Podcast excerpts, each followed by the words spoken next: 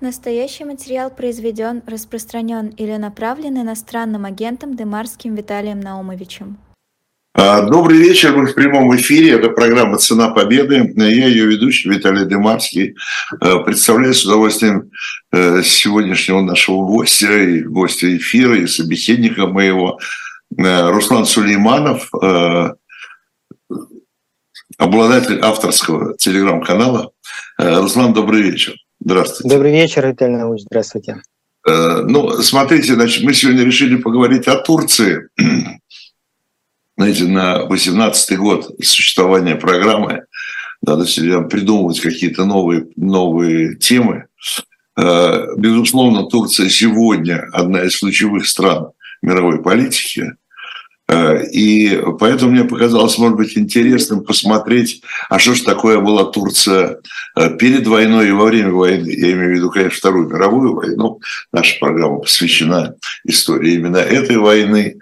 Э, насколько она тогда была влиятельной и насколько вот эта влиятельность оказывала свое воздействие на, на, и на баланс сил, и э, вообще на, на, и на расстановку этих сил и накануне, и во время войны. Э, Руслан, и, может быть, первый вопрос. Э, известно одна, ну, много известных, конечно, вещей. Турция, да, я забыл сказать, что Руслан Сулейманов у нас востоковед, правильно, да? Да, что Турция в круге ваших интересов. Э, Турция известна то, что она э, придерживалась нейтралитета. Это была как бы нейтральная страна.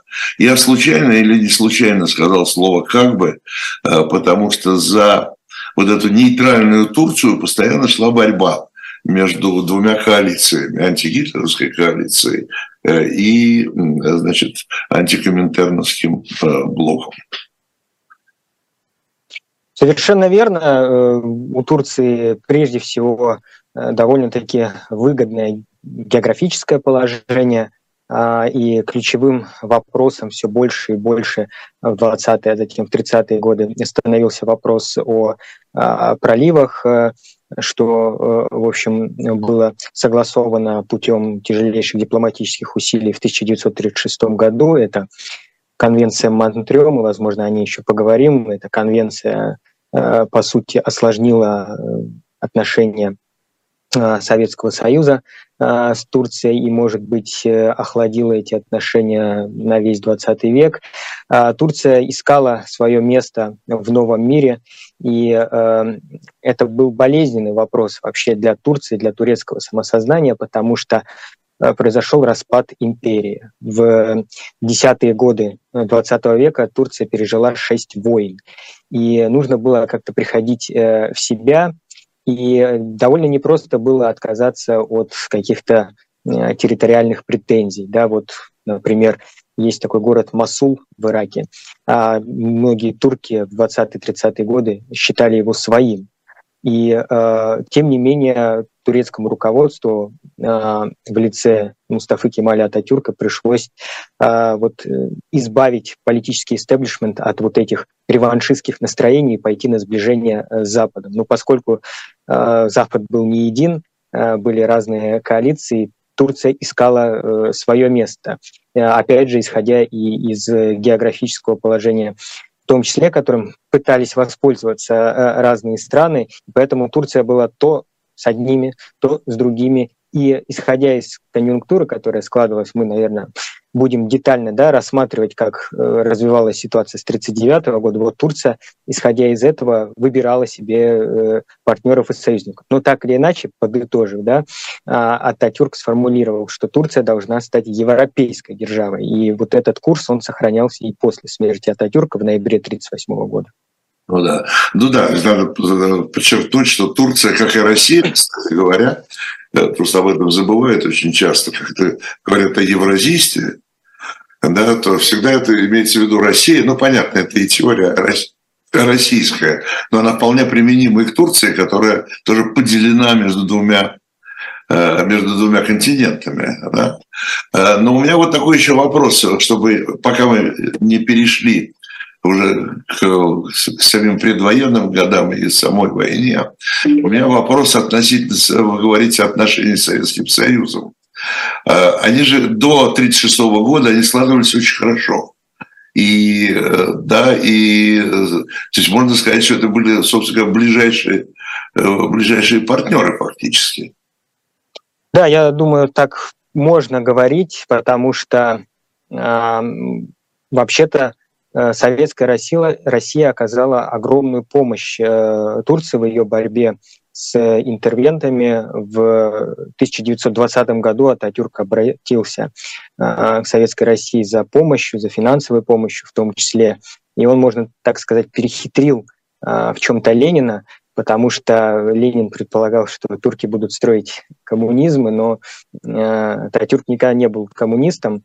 Он как бы намекал на то, что Турция будет в фарватере интересов э, советской России, но после того, как Турция освободилась от интервентов, а после того, как в 23 году э, Турция э, была провозглашена э, республикой, в общем-то, э, никаких Э, коммунистических поползновений, так скажем, в Турции не было. Она развивалась своим путем, она развивала отношения с западными странами, и это было а, приоритетом. А, да, было подписано немало документов. Я бы обратил внимание на, на договор о дружбе и братстве. Вообще очень редкий случай, когда слово «братство» используется в соглашениях. Это договор 21 года. И так, в общем-то, продолжалось, на мой взгляд, до смерти Ататюрка, потому что а, после Ататюрка а, Турция переживала, по сути, кризис. Она приходила долго в себя после смерти отца нации, и а, внешнеполитический курс в том числе был э, пересмотрен в сторону уже других держав, и такого теплого отношения с, с Советским Союзом уже э, не было. Плюс, как я уже упоминал, 1936 году была подписана конвенция Монтрё о проливах, э, которая, в общем-то, не очень устраивала Советский Союз. Там были определенные оговорки, которые предполагали, что Турция в случае военного а, конфликта, а, во-первых, не должна пропускать э, через Босфор и Дарданеллы военные суда участников э, конфликта, а, во-вторых, э, если Турция сама участвует в какой-то войне, она сама решает, кого пропускать и кого не пропускать. И это такая лазейка, которой впоследствии, в общем-то, Турция пользовалась в ходе Второй мировой войны, пропуская германские суда. И да, это было уже такое следствие, что ли. Ну а причина охлаждения, как я сказал, это смена руководства самой Турции после смерти Ататюрка в ноябре 1938 года и ситуация в Черном море. А, смотрите, Руслан, а, ну давайте мы уже перейдем э, непосредственно к предвоенным э, годам. А, да. Турция, еще раз повторю то, что сказано было в начале, несмотря на свой нейтралитет, все-таки искала, к кому прислониться. Да? Смотрела в первую очередь на Европу, говорил в первую очередь на Европу. Э, что очень важно, мне кажется, еще было сказать нам, это то, что после того, как развалилась империя, э, Турция взяла, благодаря Ататюрку, э, взяла курс, курс на строительство светского государства. Да. да, и, кстати говоря, глядя на сегодняшнюю Турцию, да, надо сказать, что Эрдоган, с одной стороны, с одной стороны, придерживается того же курса, да, ну, формально, но все-таки религиозный фактор стал играть намного большую роль Турции, в сегодняшней Турции, по сравнению с тем, что было до войны, да. Вы знаете, я бы более того сказал, э, в Турции в определенной степени происходит пересмотр республиканского наследия, и Эрдогана оппозиция критикует за то, что он, по сути, отменяет наследие Ататюрка. В частности, а, в турецких школах отменили э, такую клятву утреннюю, которая э, была установлена а, при Ататюрке. Имя Ататюрка убирают с названий стадионов. А, и э, вообще э, Эрдоган менее почтителен, чем его предшественники. Например, 23 а, апреля есть такой памятный день в Турции, связанный с боевыми действиями, да, когда Турция боролась за свою независимость, вот Эрдоган в этот день не посещает мавзолей Ататюрка, что тоже, в общем, показательно. И еще бы я указал на то, что сегодня происходит такое возвышение Стамбула как символа Османской империи в противовес Анкаре, которая, собственно, была провозглашена столицей республики при Ататюрке. А, очень такие, да, существенные процессы происходят, но, безусловно, да, а, при Ататюрке произошел такой кардинальный пересмотр. а, османского наследия, э, был отменен шариат, был отменен халифат, что стало вообще таким болезненным моментом для всего мусульманского мира. Одежда даже была изменена на европейскую. А, так что, да, не все, кстати сказать, принимали это. И во многом турецкие историки сегодня объясняют это тем, что э, Ататюрк видел главную оппозицию в лице духовенства, и поэтому ему нужно было использовать такой радикальный а, вестернизированный курс вот в 20-е 30-е годы. Это вообще это очень интересно, поскольку мы наблюдаем распад не одной только Османской империи, многих империй, да, э, как э, само население, ну, в первую очередь метрополии, э, как оно переживает вот это, да. Ну, если посмотреть на Турцию, то я, честно скажу, я не знаю, это вопрос к вам. А как все-таки это мы никак не дойдем до войны, но очень много интересного до войны. А как все-таки турецкое общество действительно восприняло Ататюрка? Ведь когда вы приезжаете в Турцию, я был в Турции, когда вы идете там в музей Ататюрка, я был в музее Ататюрка. Да? Ататюрк герой. Правда, я давно не был там, но Э, значит, но уже при Эрдогане был. Но Ататюрк герой, да, Ататюрк это такой, как в России там Ленин был, ну, в Советском Союзе, да, вот так там Ататюрк. Но это такая, ну не то чтобы дутая, но это такая пропагандистская э, история, э, или это реальная реакция общества, вот такая благодарственная по отношению к этому человеку? Все-таки Пока что эта фигура незыблема для всей Турции, потому что Ататюрк – это человек, прежде всего, который спас э, страну от распада, который освободил Турцию от интервентов и провозгласил э, республику. Э, я напомню, после э, Первой мировой войны Турция, по сути, была разделена на несколько частей. Э, в определенный период э, Турция представляла из себя Стамбул и часть Анатолийского полуострова. Все, это вот так э, кардинально сузилась империя, которая владела огромными территориями и на севере Африки, и на Аравийском полуострове. И за это прежде всего благодарны Ататюрку. Но что касается религиозного дискурса, тут э, есть проблемы, потому что вот это стремительное подавление духовенства, а, оно аукнулось в Турции в конце 20 века, потому что подавляя а, религиозных деятелей, подавляя вообще так называемый политический э, ислам, который был загнан в подполье, это все выстрелило в конце 20 века, когда исламисты начали возвращаться и уже пересматривать курс э, Ататюрка, а, в чем-то даже критиковать за то, что а, Турция шла на поводу западных держав, Турция а, потеряла свои корни, и Эрдоган об этом в том числе говорит о том, что, например, Турция потеряла свои корни, отказавшись от э, староосманского алфавита. И сегодня за последние годы в Турции просто небывалый интерес к изучению староосманского языка. Это все благодаря Эрдогану. То есть наследие Ататюрка вот, в плане религии, оно пересматривается. А, и да, вот такие откровенные религиозные фанатики в Турции, которым сегодня дана трибуна э, именно при Эрдогане, они, да, открыто ругают Ататюрка и говорят о том, что это человек, который лишил нас э, наших скреп, так скажем. Хорошо, спасибо, Руслан, э, за этот ответ. Давайте мы э, перейдем туда, ближе, ближе к 1 сентября 1939 года, или уже даже захватим 1939 год. Началась Вторая мировая война. Да? Э, понятно, что Германия смотрит на Турцию как на возможного своего союзника.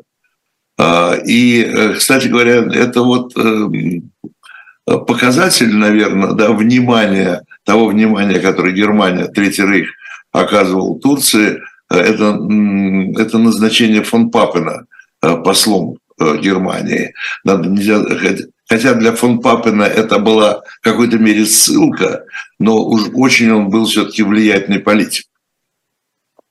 Ну, фон Папен, конечно, сыграет еще свою роль э, в ходе э, Второй мировой войны. Э, я думаю, что уместно говорить о том, что во многом благодаря этому человеку турецкий истеблишмент, турецкие политические элиты так симпатизировали Германии и ее теории о том, что Турция правоприемница великого Турана, и вот Германия освободив э, народы Советского Союза, в том числе э, тюркские народы, предоставит Турции возможность возродить вот этот великий Туран. И многие а, в турецком руководстве упивались этой идеей и э, симпатизировали, конечно, Германии.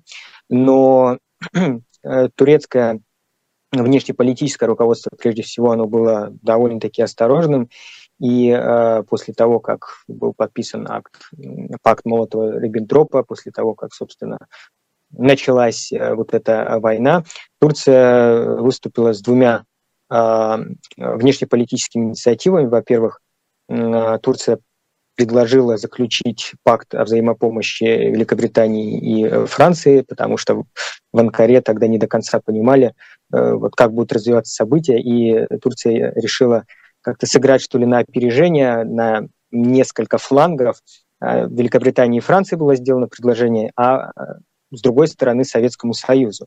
И э, ожидалось, что э, Москва отреагирует позитивно, что, в общем, и произошло. И именно э, с Советским Союзом Турция прежде всего э, заключит какую-то сделку.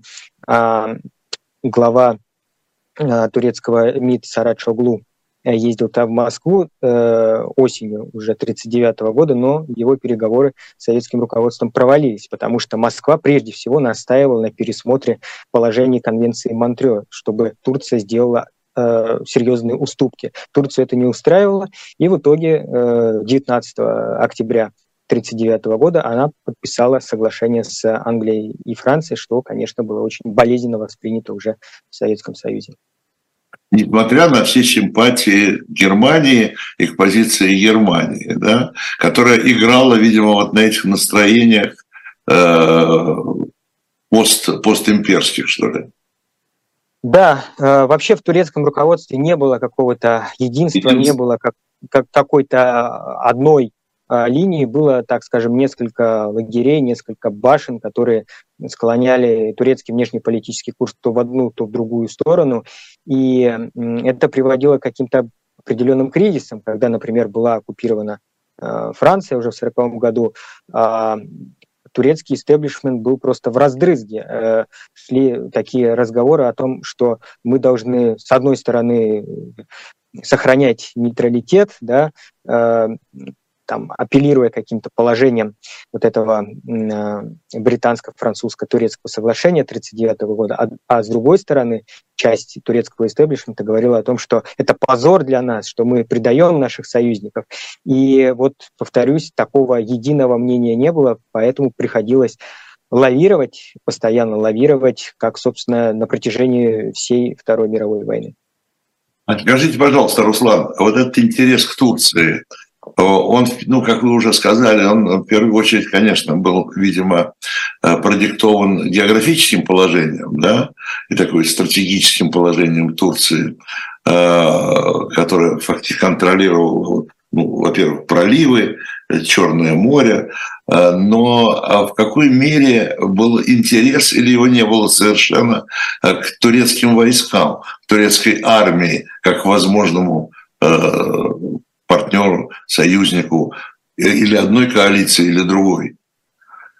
На мой взгляд, э, в этом плане Турция не представляла какого-то большого интереса. На тот момент турецкая армия представляла из себя ну, примерно 170-175 тысяч солдат и 20 тысяч офицеров.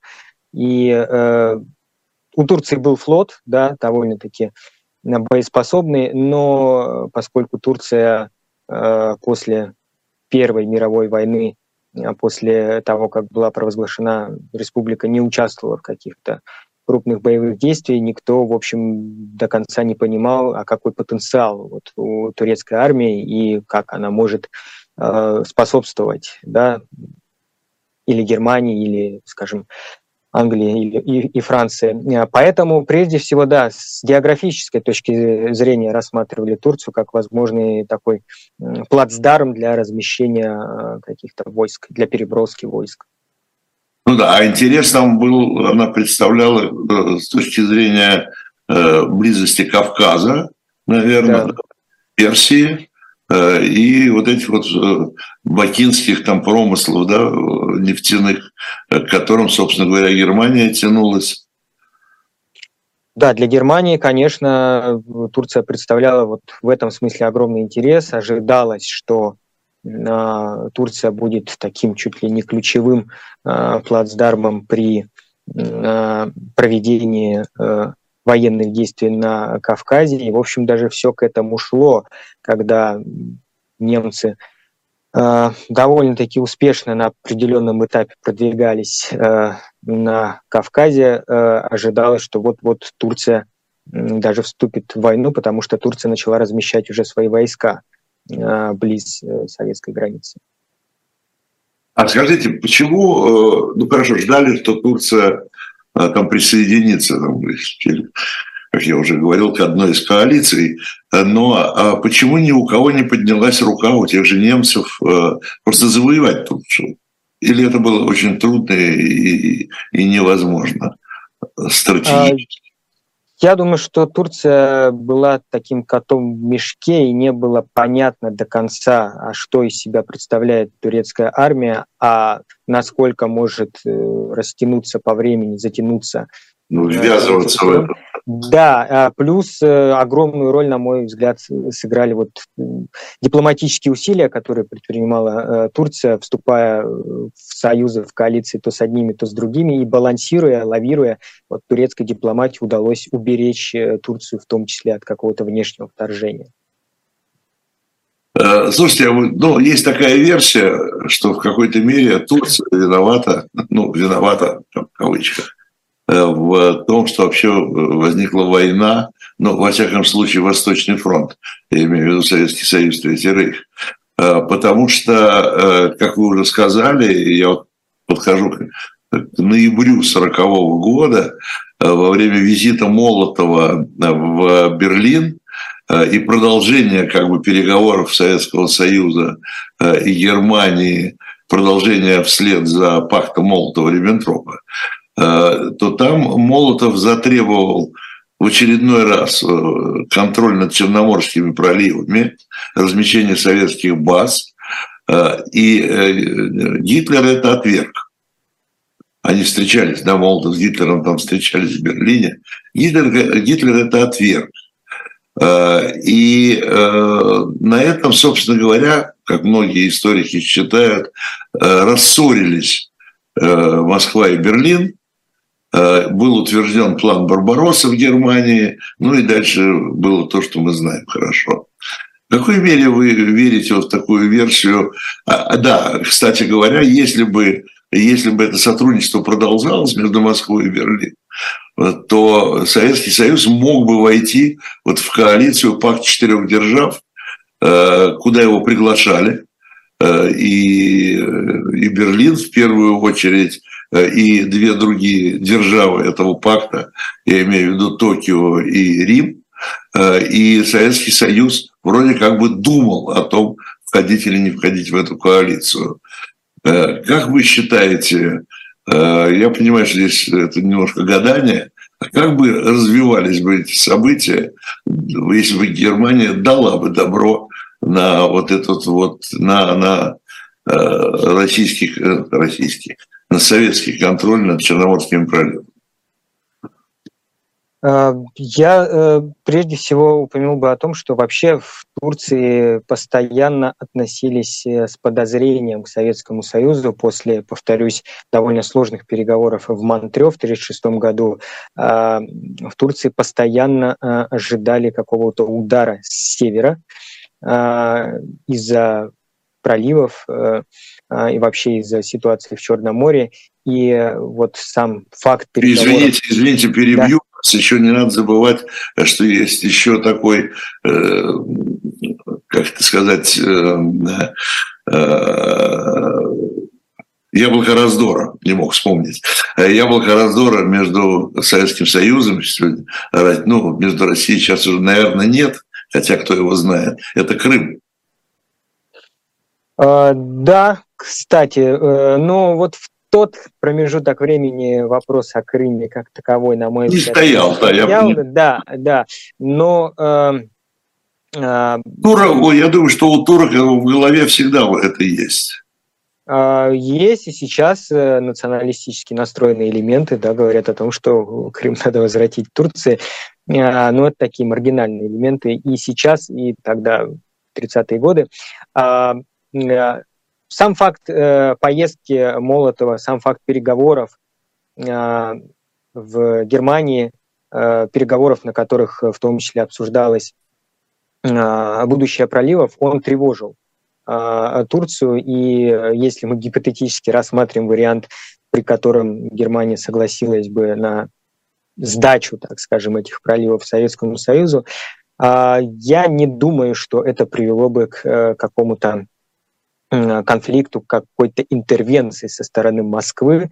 А, вот все-таки э, мы должны, я думаю, понимать контекст, да, у Советского Союза ведь тогда была своя война, э, советско-финская война, э, которая была очень болезненной, и, на мой взгляд, открывать еще один фронт где-то в Черном море, в общем, это было, наверное, себе дороже. Понятно. Э, не состоялось, Молотов уехал ни с чем, ну и потом известное дело, значит, действительно, зимняя война, э, и потом 22 июня 1941 года. Э, что Турция, как она реагировала на уже, так сказать, боевые действия, ну, уже совсем у себя, там, так сказать, поблизости? А, во-первых, я бы упомянул о том, что за четыре дня до начала войны, 18 а, июня, Турция и Германия заключили э, пакт о э, ненападении, что в Москве, в общем, было воспринято нормально, спокойно, а, и э, Молотов даже высказывался позитивно относительно этого. И тем не менее, когда начались, э, э, собственно, боевые действия, по воспоминаниям современников, э, турецкий истеблишмент ликовал. Во-первых, потому что Турция как бы осталась в стороне, Турции, как тогда считали, ничего не угрожает. Вот там Советский Союз и Германия между собой воюют, между собой разбираются. Во-вторых, была очень огромная убежденность в том, что эта война будет быстрой, молниеносной, что Э, Германия разгромит Советский Союз, и вот э, Турция в том числе сможет реализовать свои э, националистические планы по созданию великого Турана, по объединению всех тюрок, э, тюрков. И э, вот такие настроения, по крайней мере, присутствовали э, первые недели войны, э, хотя 25 июня э, Турция официально э, Э, заявила о своем нейтралитете. А, была передана соответствующая нота Советскому Союзу о том, что Турция не будет вмешиваться в эту войну. А, э, тем не менее, повторюсь, были такие восторженные настроения и ожидания того, что вот-вот э, Германия быстро захватит Советский Союз. Но эти настроения начали резко меняться, потому что Англия объявила о том, что она Э, выступает на стороне Советского Союза, была создана э, так называемая Атлантическая хартия. Э, это все 41 год. Ну и в дальнейшем, да, в Турции начался вот такой раздрай, да, кто-то продолжал симпатизировать Германии и ожидать, что все у нее получится, а на определенных этапах у нее многое получалось в Советском Союзе, а кто-то относился к этому скептически и э, считал, что это будет тяжелейшее э, испытание для Турции, и ей придется вот выбирать одну из сторон и непосредственно участвовать в боевых действиях. Но, как мы увидим в дальнейшем, Турции удалось, по сути, избежать э, вот, непосредственного вмешательства в, во Вторую мировую войну. Э, ну, она была готова, да, фактически уже вступить. Вот определенные э, круги э, в Турции считали, что да, да, нам можно уже э, заявлять о том, что мы э, отказываемся от своего нейтралитета, э, и мы готовы вступить, особенно вот после э, стремительного продвижения германских войск на определенном этапе, да, конец лета, осень 1941 года, а, тогда уже возникали очень болезненные инциденты между Москвой и Анкарой, когда э, Советский Союз подавал ноты протеста относительно а, пропуска э, турками через Босфор и Дарданеллы э, германских э, судов. Они были формально торговые суда, но на них провозилось оружие. И э, Москва намекала на это Анкаре, а в Турции делали вид, что, в общем, не понимают, что происходит, что здесь такого, мы ничего не нарушаем. И это все, конечно, очень сильно осложнило отношения Москвы и Анкары. Я думаю, что не только в период Второй мировой войны, но и на весь 20 век. Ну, потом, значит, наступил Сталинград, и настроения, значит, поменялись, видимо. Да. да, безусловно, несмотря на то, что э, турецкие генералы активно взаимодействовали э, с Германией, участвовали в создании э, специализированных батальонов внутри Германии, созданных по этническому э, признаку, э, да, там акцент делался на тюркские этносы, ну, так же, как мы знаем, были и, и, и армянские, и грузинские легионы, и азербайджанские, и так далее, и так далее.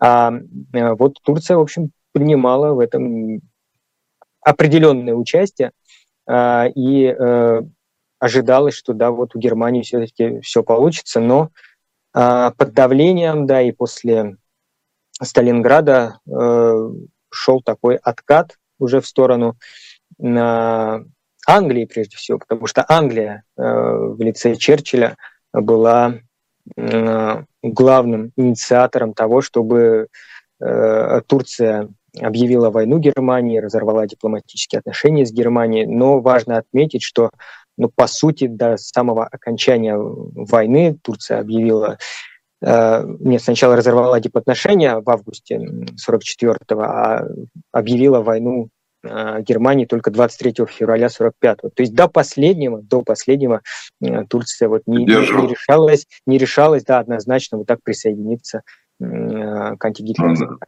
ну да, получается, что сначала Германия, так сказать, шантажировала Турцию, да, заставляя ее на своей стороне вступить в войну, а потом союзники, и действительно Черчилль в первую очередь тоже шантажировал фактически Турцию, и вот это было на э, Тегеранской конференции, э, когда он просто угрожал Турции, э, вот если вы не вступите в войну, значит, перестанем там поставлять вам какие-то вещи и так далее, да. То есть он и еще посмотрим, как будет после окончания войны Э, что Совет, значит, Советскому Союзу чуть-чуть отдадим. Э, в общем, он довольно сильно давил на Турцию.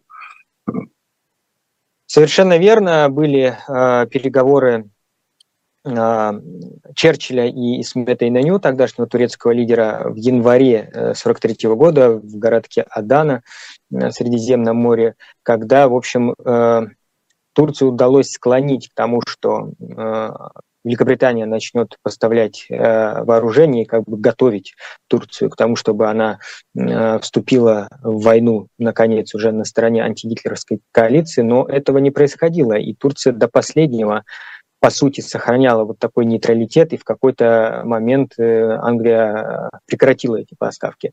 Так что вот Турция до последнего, повторюсь, сопротивлялась вот этому давлению, вот этому шантажу, вот этим угрозам со стороны британцев. Э, Руслан, вы правы, когда вы говорите о том, что действительно до последнего, э, потому что на Ялте, в Ялте, на Ялтинской конференции э, было принято решение, что в создании ООН послевоенном, да, будут участвовать только те государства, которые объявят войну Германии до 1 марта 1945 года. И вот здесь, видимо, уже деваться было некуда, потому что Турция Турция формально объявила войну Германии 23 февраля, то есть за пять дней до истечения этого срока. Да, и это тоже было, кстати, сделано не без давления. Ну, после, конечно. Я, после Ялты а, британский посол а, в Турции передал соответствующую ноту турецкому руководству, и тогда э, был созван специально для этого турецкий парламент, который единогласно проголосовал за объявление войны Германии. Но в боевых действиях никто в Турции так и не принимал участие, как я понимаю, да? Ну вот так, как таковых э, нет, не, не было боевых действий. Даже на этом последнем моменте, уже этапе. Тур, нет, э, вот я думаю, что об этом говорить не, не, не приходится, да, там Турция выдвигала какие-то войска, размещала их, у своих границ, но по сути нет, она не вступала в боевые действия.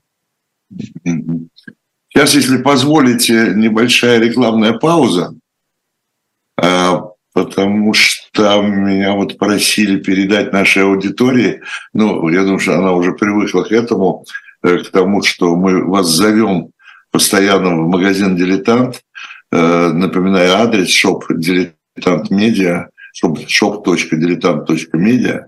Там, как всегда, вы можете найти журнал, во-первых, «Дилетант». Я могу вам сообщить, как редактор этого журнала, э, что э, вчера отправлен в типографию очередной номер. Э, так что ждите, через неделю где-то он должен выйти уже из типографии. Это, понятное дело, уже ноябрьский номер журнала.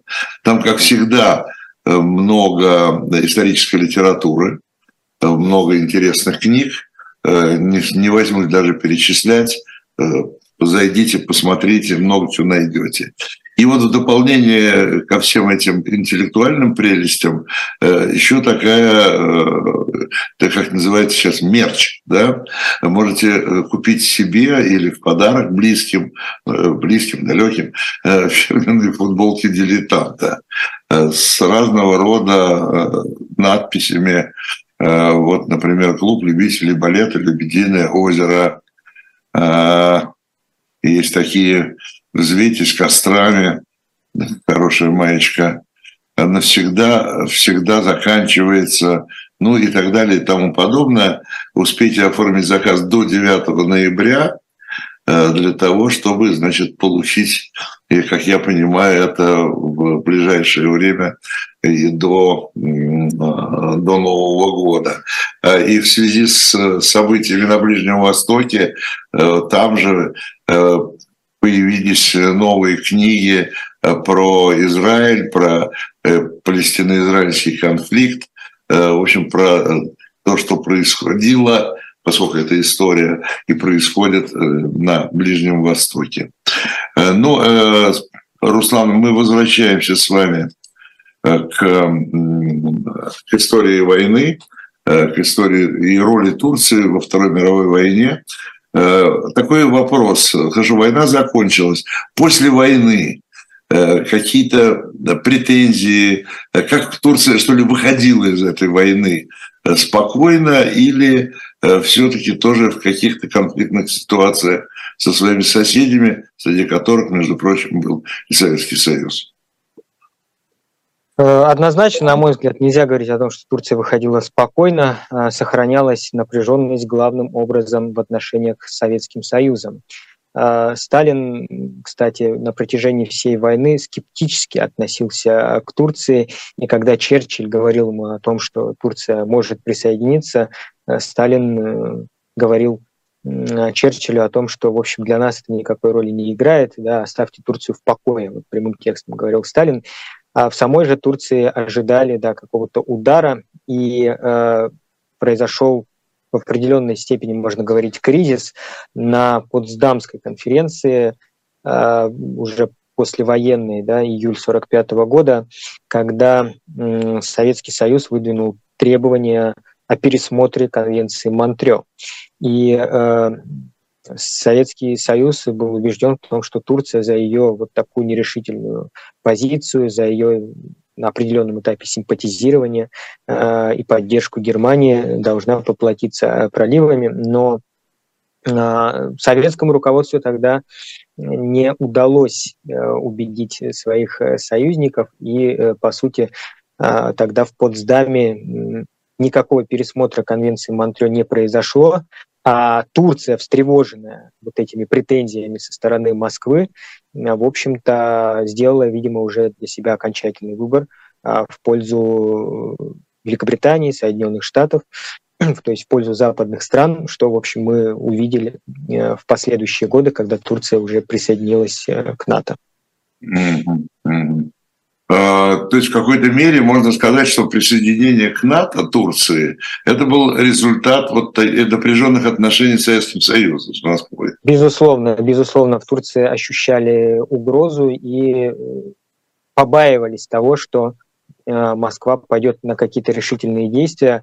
Напомню, что тогда ведь был иранский кризис, когда Советский Союз э, не выводил свои э, войска с северного э, Ирана, Великобритания вывела свои войска, Советский Союз отказался. Там возникла идея присоединения северного Ирана, а, где проживали этнические азербайджанцы, и вот там создание как бы второго Азербайджана. И это в том числе тоже болезненно восприняли Турция, ожидая, что вот нечто подобное Москва попытается сделать э, в Черном море, например, а, да, то есть как-то вторгнуться в территориальные воды а, Турции. И, конечно, вот эта напряженность всеобщая, а, она привела вот к однозначному, по сути, выбору курса в пользу Запада. То есть э, новый договор, новый договор не получился? Нет, никакого нового договора не было. В общем, все осталось э, вот в том виде, в котором оно э, было, по сути, до Второй мировой войны, э, но отношения просто они охладились, и как таковых, в общем, отношений между Москвой и Анкарой уже после Второй мировой войны не было вплоть до 80-х годов. И в самом Советском Союзе, кстати, распространялись такие антитурецкие отношения, что э, выражалось на идеологическом уровне, потому что Москву беспокоили вот эти пантюркистские настроения в ходе Второй мировой войны. И как бы в противовес этому э, были пересмотрены многие исторические э, концепции, там, скажем, происхождения каких-то этносов. Вот я точно могу сказать, а в Азербайджане, например, был пересмотр э, концепции этногенеза азербайджанцев, да, которые по одной из теорий э, тесно связаны с э, тюрками, а вот когда началось охлаждение между Москвой и Анкарой после Второй мировой войны, советские историки, азербайджанские историки взяли курс на медийскую концепцию, то есть на происхождение азербайджанцев от иранцев. А вот даже на таком уровне, конечно, вот это охлаждение, да, оно имело место, повторюсь, весь 20 век, и нельзя забывать о том, что, например, в 1962 году э, в ходе Карибского кризиса Турция была одним из ключевых сюжетов, да, потому что Советский Союз поставлял э, ракеты э, на Кубу как бы в ответ на поставку американских ракет в Турцию, да. А для Запада Турция воспринималась таким э, форпостом Североатлантического альянса на Востоке. Ну, надо сказать, что уже, не знаю, думаю, что уже при Эрдогане, наверное, да, э, так сказать, вот эта вот прозападная ориентация Турции, она так э, немножко ушла, ушла на нет, да, она, Турция как-то стала более ну, нейтрально ее нельзя назвать, да, но она внутри НАТО, как бы такая оппозиция внутри НАТО. Оппозиция внутри НАТО, да, это, безусловно, при Эрдогане, но и до него в Турции а, был произведен определенный пересмотр внешнеполитического курса после распада Советского Союза. А, как считалось, э, все Турция уже не нуждается вот в таком ярлыке а, форпоста НАТО на Востоке и может вести более независимую игру, особенно в свете того, что а, появились новые государства, скажем, в Центральной Азии, тюркские государства. Турция пыталась там утвердиться, были созданы э, такие организации, как Тюркский совет, но это, в общем, не возымело большого успеха. Тогда доходило до смешного, когда а, Турция собирала вот эти тюркские страны, бывшие советские республики, а лидеры этих стран разговаривали между собой по-русски. И никакого нового тюркского мира не получилось. Турция, да, пыталась вот искать какое-то свое новое место э, в мире. К власти, кстати, в Турции в 95 году пришли э, исламисты. Это то, о чем я говорил, реванш исламистов, э, ответ Ататюрку. Э, да, и исламисты начали продвигать идею, как идею э, Турции как лидера э, исламского мира. Была создана такая интересная организация э, «Исламская восьмерка». Там интересный состав – Турция, Бангладеш, Иран и так далее в 97 году. Ну вот как-то эти проекты не пошли, не сработали. А что касается Эрдогана, то ведь э, на начальном этапе он позиционировал себя как такой прозападный лидер. Турция шла на многие уступки, на пересмотр многих законов, на изменение Конституции в пользу сближения с Евросоюзом и ожидалось, что вот-вот э, Турция подпишет какое-то соглашение, как минимум об ассоциации, как максимум о вступлении даже э, в Евросоюз, но отношения начали портиться в конце уже десятых годов, когда Эрдоган начал проводить репрессии, что, в общем, не нравилось на Западе. И вот конец э, десятых, начало да, конец нулевых, начало десятых годов, это вот период такого кардинального пересмотра э, Эрдоганом своего курса и ужесточение риторики, когда Эрдоган больше стал говорить про скрепы, про особый турецкий путь. Ну, это одна из обид Эрдогана, я понимаю, что Турцию не принимает в Евросоюз постоянно идут об этом разговоры. От Турции, кстати, одно из требований, которое предъявляют Турции, э, это покаяться за геноцид 15 года. Э, они отказываются от этого, ну, значит, покаяться в том смысле, чтобы признать этот геноцид, да. Э, Турция отказывается, и, в общем-то, ВОЗ ныне там, как у нас говорят, да. Да, и э, вот помимо этого речь ведет, идет о либерализации страны, о демократизации, ну, да. о, о свободе слова и так далее. В общем, при Эрдогане этого как-то не наблюдается. Ну да, ну да, ну да, ну да. Э, Руслан, еще такой вопрос. Э, а, ну, не берем, конечно, Крым, о котором мы говорим всегда в голове, наверное, у турок, но вообще существуют ли какие-то территориальные Э, взаимные претензии э, и вообще как территориальные споры между, ну, в свое время Советским Союзом, сейчас уже Россией э, и Турцией? На мой взгляд, каких-то актуальных больших споров между уже а, Россией... а были? Да вот я как-то не припомню, что прям территориальные претензии друг к другу. Был, был вопрос по поводу э, Армении, там была такая советская байка о том, что встретились советские и турецкие руководители. Э, турецкие руководители говорят о том, что вот на гербе Армении есть гора Арарат, и это, мол, территориальная претензия. А советские дипломаты ответили, а у вас вот э, э полумесяц изображен, значит, вы там, претендуете на, на Луну. Это вот полубайка, полуправда.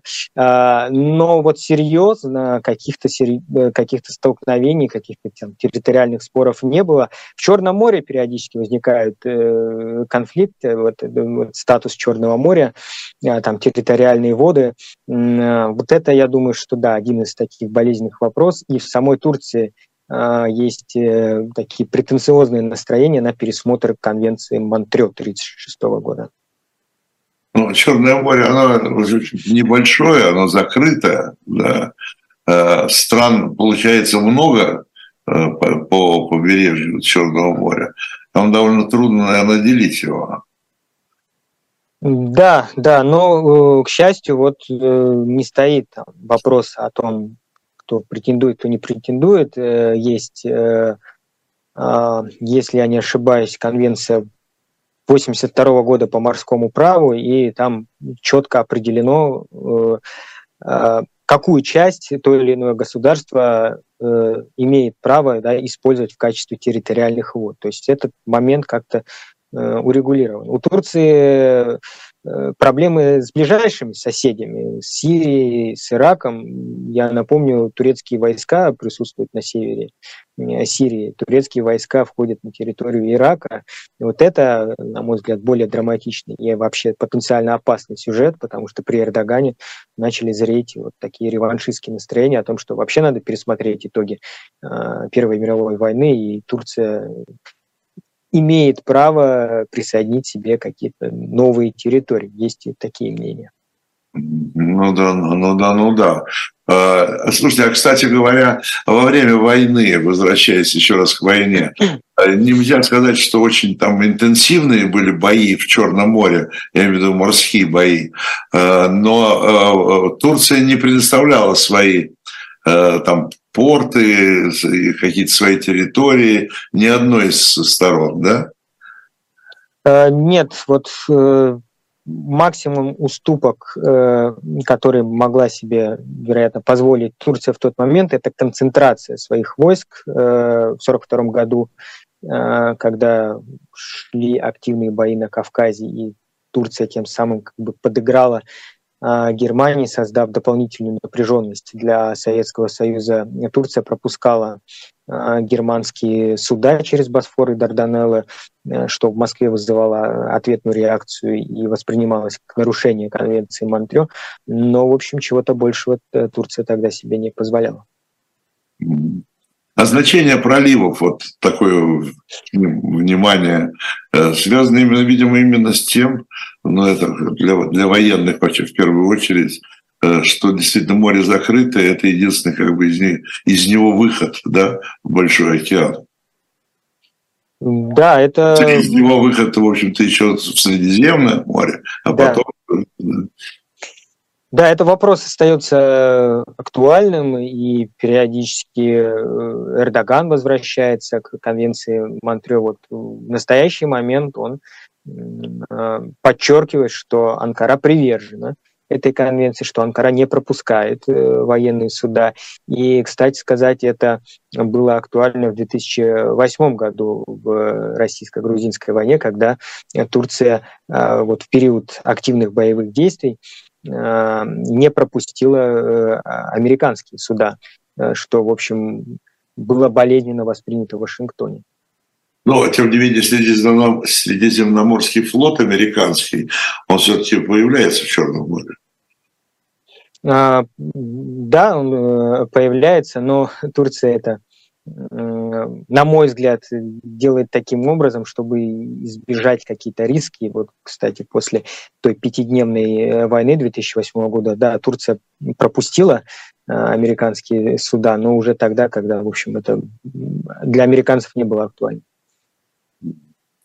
Спасибо большое. Я говорю спасибо, спасибо Сулейманову.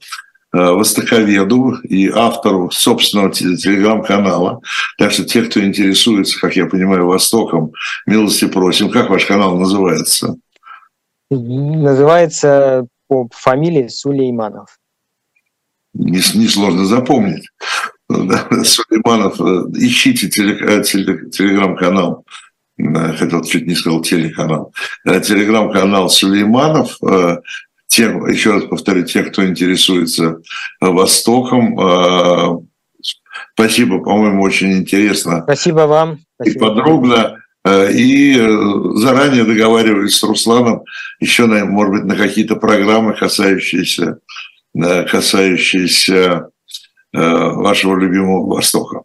Да? Спасибо. Да, я только уточню Ближнего Востока. То есть Дальним Востоком я не занимаюсь. Ну, дальний, да, ну это понятно. Да. Когда мы Восток, мы что же, в первую очередь да. считаем это. Так что э, Ближнего, скоро увидимся еще раз по поводу Ближнего Востока. Спасибо, это Спасибо. была цена победы. Э, была программа «Цена победы». До встречи. Всего доброго.